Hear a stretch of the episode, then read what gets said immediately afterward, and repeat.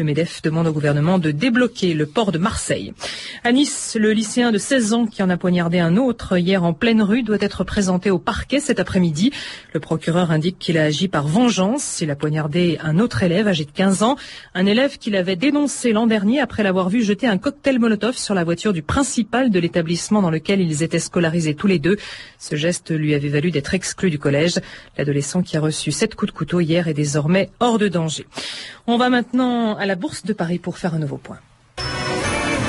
La Bourse avec Union financière de France, banque conseil en création et gestion de patrimoine.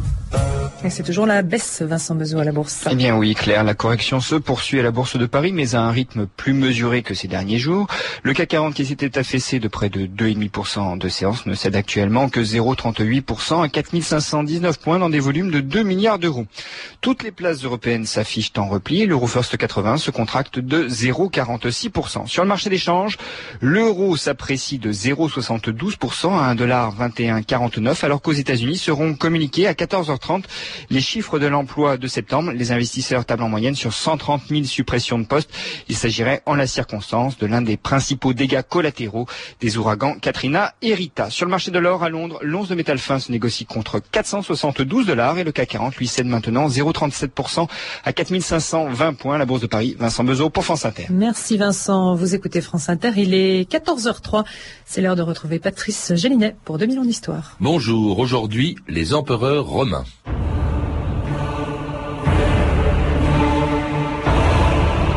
Serai avec les autres, comme je voudrais que l'empereur fût avec moi si j'étais simple citoyen. Trajan, empereur romain, de 98 à 117 après Jésus-Christ.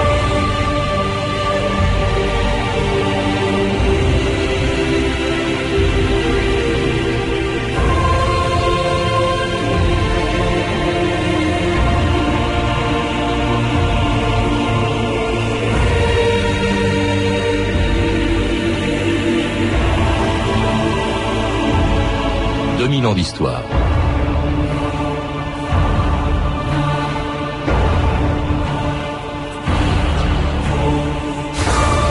Depuis Auguste, il y a plus de 2000 ans, jusqu'à l'abdication de Romulus Augustule en 476 après Jésus-Christ, Rome a connu 82 empereurs. Mais si tout le monde a entendu parler de la folie de Néron qui chantait devant l'incendie de Rome, de celle de Caligula qui voulait faire de son cheval un consul, ou de la cruauté du mal nommé Commode, et si Auguste, Trajan, Antonin, Adrien, Dioclétien, ou l'empereur philosophe Marc Aurèle ont laissé un meilleur souvenir, on oublie souvent quels étaient les pouvoirs de ces hommes qui pendant cinq siècles ont régné sur un immense empire qui à l'époque de Trajan allait de l'Atlantique à l'océan Indien et des cataractes du Nil jusqu'à la mer du Nord. Dieu de Rome, puissant, Éternel, sous vos auspices, Rome domine le monde. Vénus, déesse de l'amour. Mars, dieu de la guerre. Jupiter, père de tous les dieux.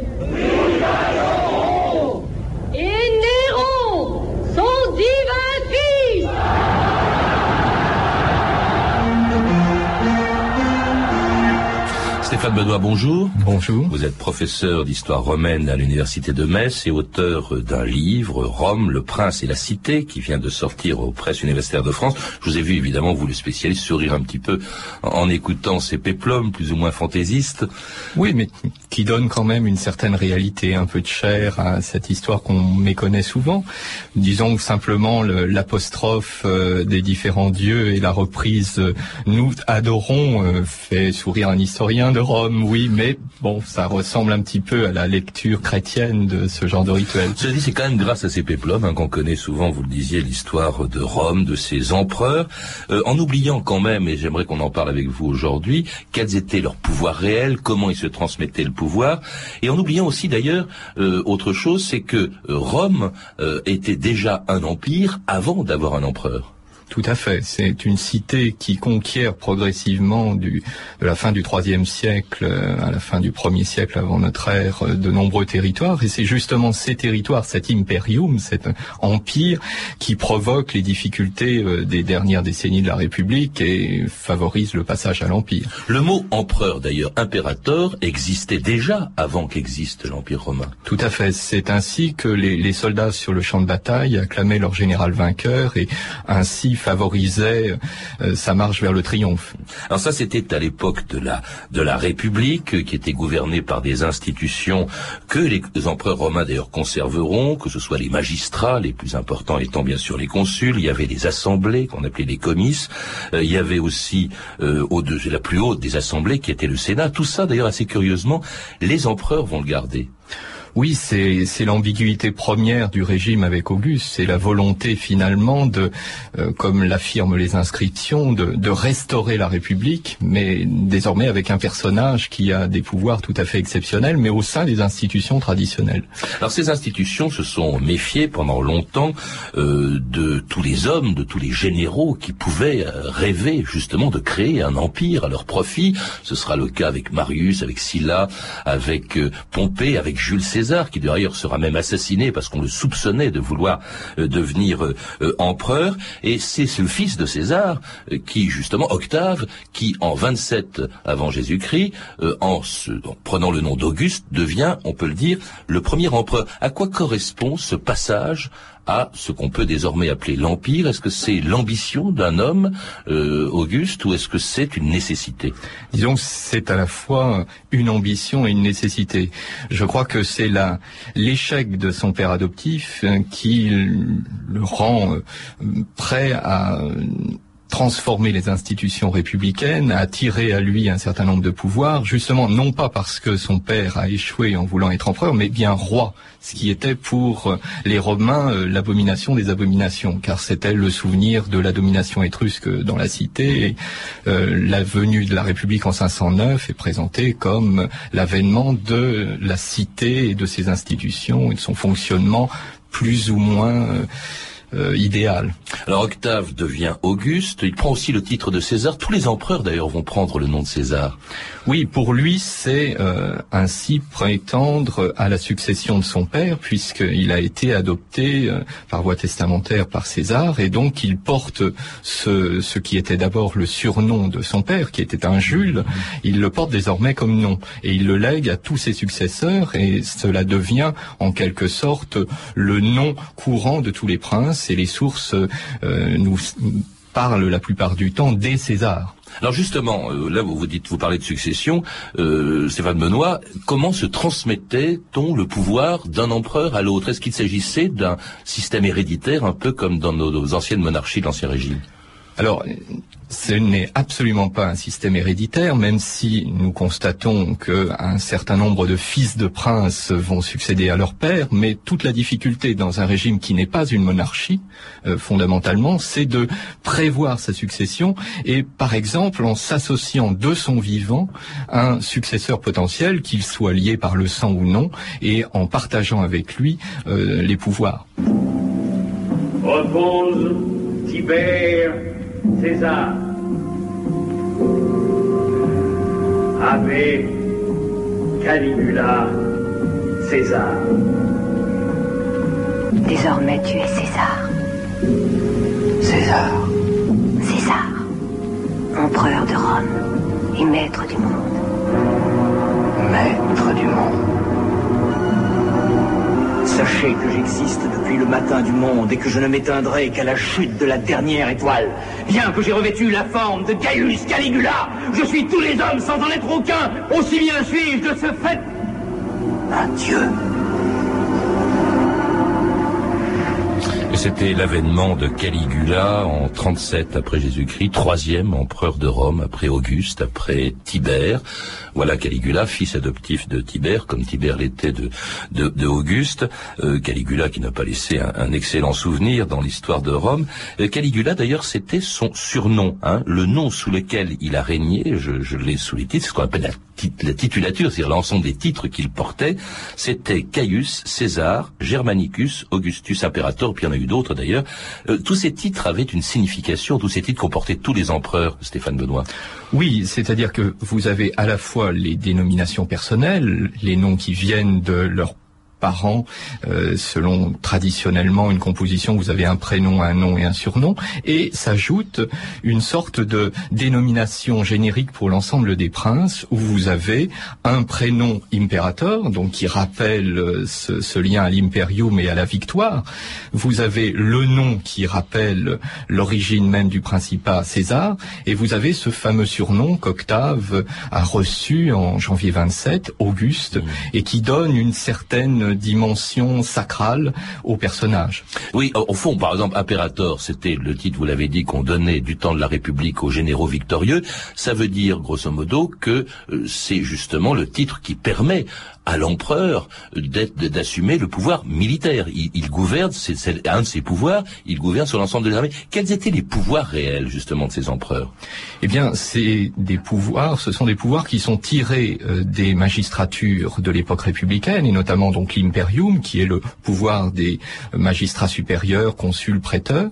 Et puis vous avez aussi euh, ce qu'on appelle la puissance tribunicienne, qui a été tirée des pouvoirs des tribuns de la plèbe, ce qui permettait donc aux mêmes hommes de jouer à la fois le rôle de défenseur du peuple de Rome et de principal magistrat et, comme vous l'avez dit, euh, dominant l'ensemble des armées, ce qui est le privilège en fait des princes depuis Auguste. Il nommait aussi les gouverneurs des provinces, je crois. Il proposait des lois ou des édits, c'est ça? Oui, oui. Il a un pouvoir normatif qui n'a cessé de se renforcer et on a pu dire d'ailleurs que à partir du IIIe siècle, on a une formule qu'on retrouve dans les codes juridiques euh, tardif que l'empereur c'est la loi. Il fait la loi et euh, on retrouve là euh, nos formules dans les monarchies d'Occident, l'ex et rex, le jeu sur le roi et la loi. Alors les empereurs romains, cela dit, ont quand même régné, gouverné pendant cinq siècles, avec une conception du pouvoir qui était variable selon les époques, selon les empereurs. Il y avait au début, sous Auguste, qu'on appelait le principat, hein, c'est-à-dire que Auguste, c'était le princeps, le premier des sénateurs, c'est ça? Exactement. Dès 28, donc avant même de s'appeler Auguste, il a reçu euh, ce privilège. Euh, les sénateurs, euh, qui n'avaient guère le choix d'ailleurs, lui ont voté ce, ce titre qui, en fait, lui permettait concrètement d'intervenir toujours le premier parmi les sénateurs, donc concrètement de diriger les débats, ce qui est essentiel pour proposer, comme vous l'avez dit, un certain nombre de textes qui, désormais, à partir de son règne, ce qui n'était pas le cas sous la République, ont force de loi. Les fameux senatus consultes. Alors il y a eu des pouvoirs, parce que là au fond il était le premier des sénateurs, euh, un parmi d'autres, mais le premier, mais il y a eu des pouvoirs véritablement beaucoup plus absolutistes. Euh, plus tard, il y a eu, euh, il y a eu des époques où vraiment il disposait d'un pouvoir absolu, et même divin, on l'a entendu. Je crois qu'il y a trois empereurs qui se sont même carrément pris ou considérés comme des dieux. C'était, on l'a entendu, Caligula, ça a été Néron, ça a été Commode.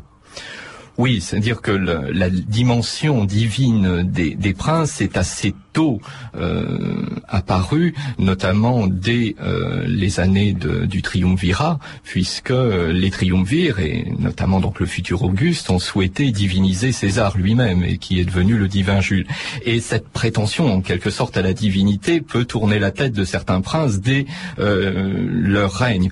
Mais Bon, on s'aperçoit quand même que les Romains ne sont pas dupes et distinguent bien les empereurs morts et divinisés normalement euh, des prétentions de certains des empereurs durant leur règne.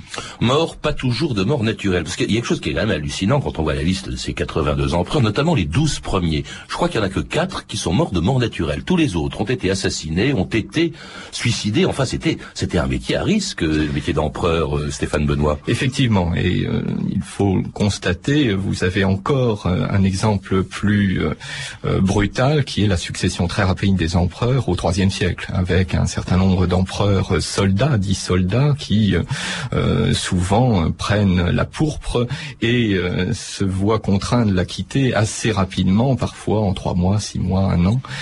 mais c'est un métier, comme vous dites, à risque, mais qui visiblement suscitait quand même pas mal de vocations. Demandé d'ailleurs, oui, peut-être, enfin, vraiment, il y avait des raisons aussi d'hésiter. Je crois qu'il y a des empereurs d'ailleurs qui ont qui ont hésité, qui ont eu peur de devenir empereur Claude, je crois, non? Oui, enfin, euh, la situation de Claude est un peu paradoxale, c'est-à-dire que comme euh, durant une grande partie de, sa, voilà, durant une grande partie de sa vie, euh, il est plutôt considéré comme le rejeton un peu mal formé de la famille et a été mis à l'écart dès l'époque d'Auguste. Donc c'est quelqu'un qui apparemment n'était pas destiné à la pourpre. Et puis les hasards des successions le conduisent à être finalement destiné empereur et désigné par euh, les prétoriens à un moment où, euh, déjà avancé en âge, euh, il ne savait pas s'il s'agissait d'une nouvelle mauvaise plaisanterie à son endroit. Vous avez employé un mot important, Stéphane Benoît, c'est prétorien. La garde prétorienne, c'est celle qui était chargée de la protection de l'empereur. C'est ça, c'était une partie de l'armée qui était chargée de la protection de l'empereur. Oui, dès Auguste, il a souhaité détacher quelques cohortes qui sont finalement placées dans une position de contrôle de la cité de Rome et surtout de protection rapprochée de l'empereur, ce qui veut dire dans certains cas euh, d'acteurs majeurs dans les successions impériales. Et ça, de façon générale, c'est le cas de l'armée, parce qu'au fur et à mesure que le temps passe dans cet empire, on, l'a dit, c'est un pouvoir absolu tempéré par l'assassinat, c'est aussi un pouvoir absolu euh, qui est tempéré par le coup d'État, par des putschs. Au fur et à mesure que le temps passe dans cet empire, c'est l'armée qui va désigner les empereurs. Effectivement. Et on s'aperçoit quand même que euh, c'est assez tôt, finalement, comme le remarque euh, Tacite lui-même dans ses histoires, qu'on fait l'empereur, comme il le dit en fait, hors de Rome.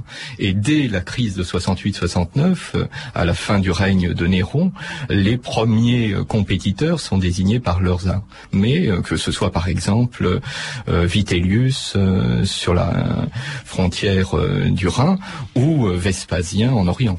Et là, le Sénat joue plus aucun rôle, en fait. Maintenant, le pouvoir, il est vraiment détenu, bon, par l'empereur, mais l'empereur lui-même le tient de l'armée. Oui, mais d'une certaine façon, peut-être est-ce le traditionnalisme des Romains, on joue avec les formes et on prend quand même la plupart du temps soin que le Sénat puisse confirmer les pouvoirs du prince, même s'il n'a guère le choix, effectivement. Et on a euh, un épisode qui est célèbre euh, en début du IIIe siècle, euh, lors de ce qu'on a appelé le début de la crise de l'Empire, entre 235 et 238, et le règne d'un empereur qui n'a pas pris la peine de venir à Rome et qui, finalement, y a perdu la pourpre. Mmh. C'est Maximin le Trace.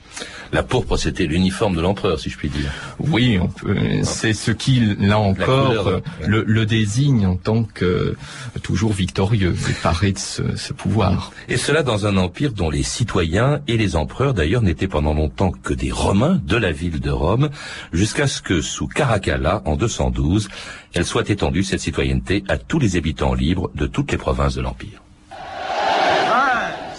Prince, grand consul, gouverneur, vous êtes venus des sables déserts de l'Égypte, des montagnes altières de l'Arménie, des forêts touffues de la Gaule et des plaines ensoleillées de l'Espagne.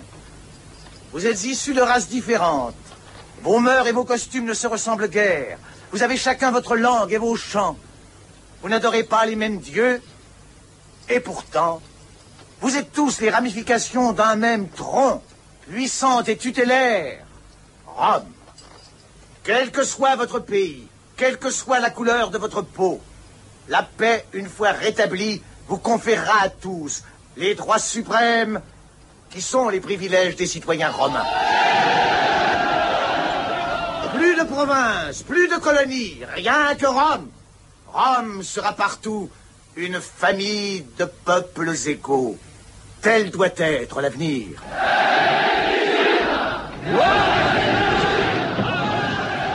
Quel est l'empereur, vous qui savez tout, Stéphane Benoît, qui prononce les mots que l'on vient d'entendre? Alors il s'agit de Marc Aurèle, qui est euh, sur la frontière, euh, en pleine campagne militaire. Alors c'est un, un, discours qui est finalement très révélateur, me semble-t-il, dans ce, ce, beau péplum sur la chute de l'Empire romain. Oui, ça vous connaissez tout sur les péplums. Et, hein. euh, péplum d'Anthony Voilà, c'est un très beau film, mais finalement dans ce discours qui ne correspond pas au moment où la citoyenneté va être donnée à l'ensemble des les hommes de l'Empire, qui anticipe en quelque sorte, mais qui est finalement très révélateur de du poids du stoïcisme parmi les élites de Rome depuis le premier siècle. On le voit dans les écrits de Sénèque au premier siècle et dans les propos de Marc Aurèle lui-même. Et cet aspect se retrouve dans la législation impériale au début du IIIe siècle et un, des grands juristes de l'époque sévérienne, Ulpien, est tout imprégné de cette volonté d'ouvrir en fait euh, la citoyenneté, une sorte d'égalitarisme, enfin de prétention à l'égalité. C'est extraordinaire, on l'oublie toujours, c'est 900 ans après la création de Rome, c'est 200 ans, plus de 200 ans après la proclamation de l'Empire qu'on a donné la citoyenneté à tous les, à tous, à tous les habitants de l'Empire, tous les habitants libres, hein, il faut, il faut préciser. Absolument. C'est-à-dire pas les esclaves, ni euh, les affranchis qui théoriquement euh, ont une, accession à la citoyenneté qui est différée, c'est-à-dire c'est essentiellement leurs enfants, qui, leurs fils qui peuvent devenir directement euh, citoyens de plein droit, avec tout l'exercice que comporte la citoyenneté. Mais c'est, cela peut paraître un phénomène très lent, mais c'est très une conception finalement extrêmement avancée pour l'époque. Les cités antiques de l'époque grecque, par exemple, étant beaucoup plus chiches de leur citoyenneté.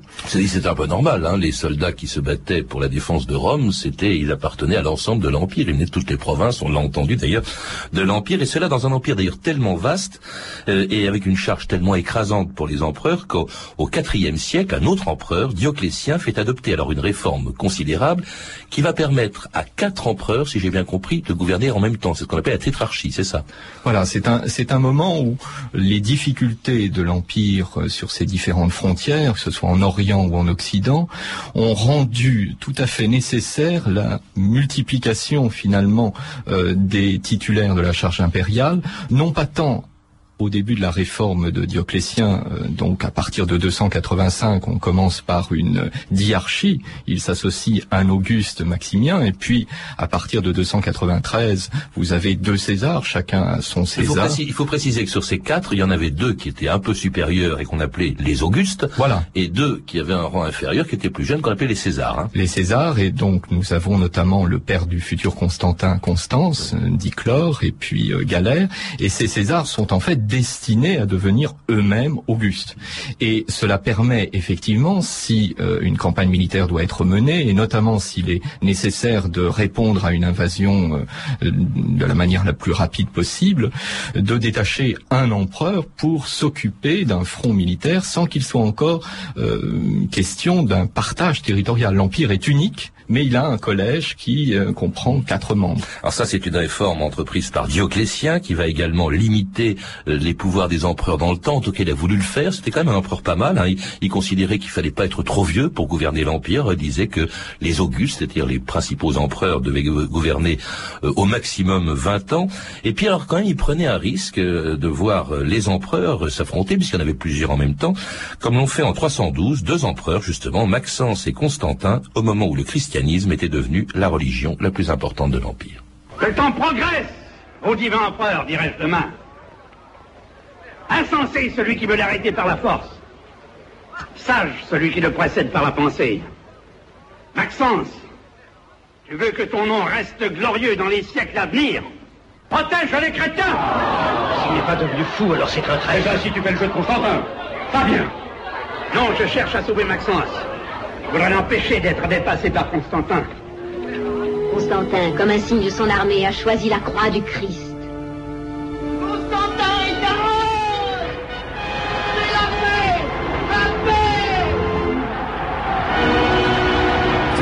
C'était toujours tiré d'un péplum, un des moments les plus importants de l'histoire de Rome en 312, euh, euh, et cela 300 euh, ans après la naissance de, de l'Empire, Constantin qui redevient empereur unique, mais surtout, c'est capital, qui fait du christianisme la religion des Romains. Voilà, dans cet épisode, on est quasiment aux, portes de euh, la bataille décisive dite du pont Milvius, où les armées de Constantin euh, arrivent sur Rome et où Maxence tente de défendre son pouvoir. Euh, l'un comme l'autre sont des fils d'empereurs, et c'est bien ce problème de une fois de plus de l'accession à l'empire qui s'est posé, et le, système tétrarchique s'est grippé par les ambitions des, empereurs.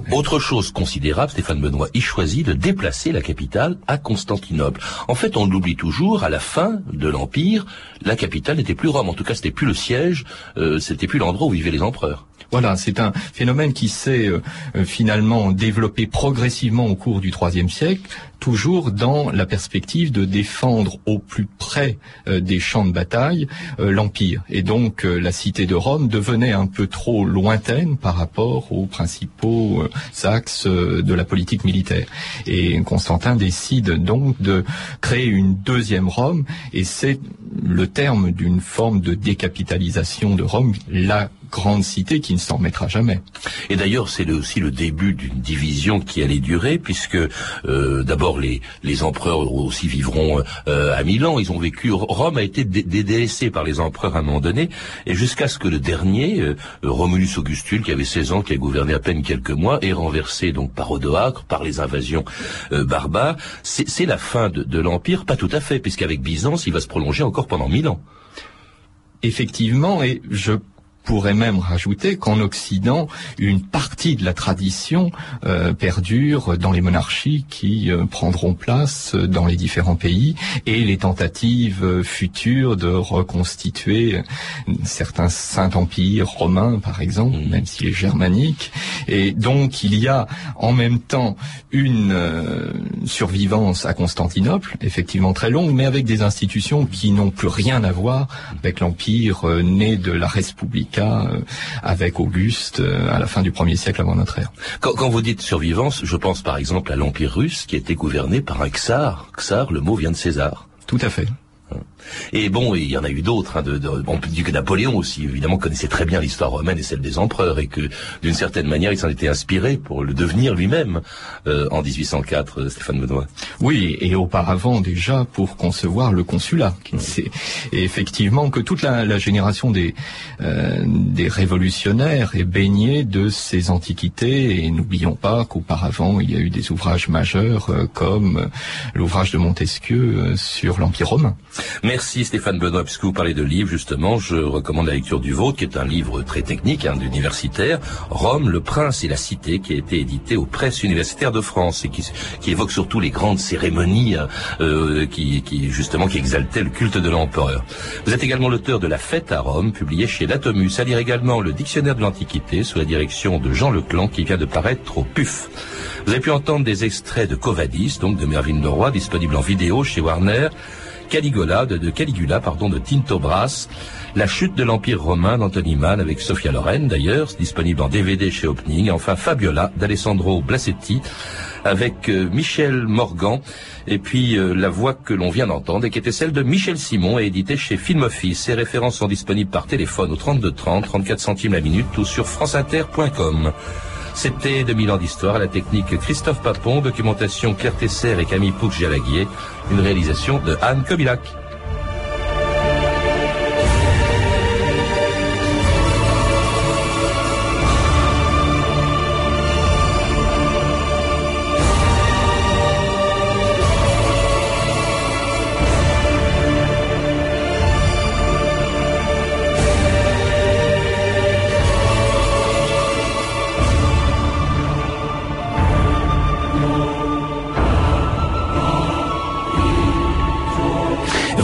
France Inter, il est 14h30. Pas idée d'appeler son chien Maïoulé.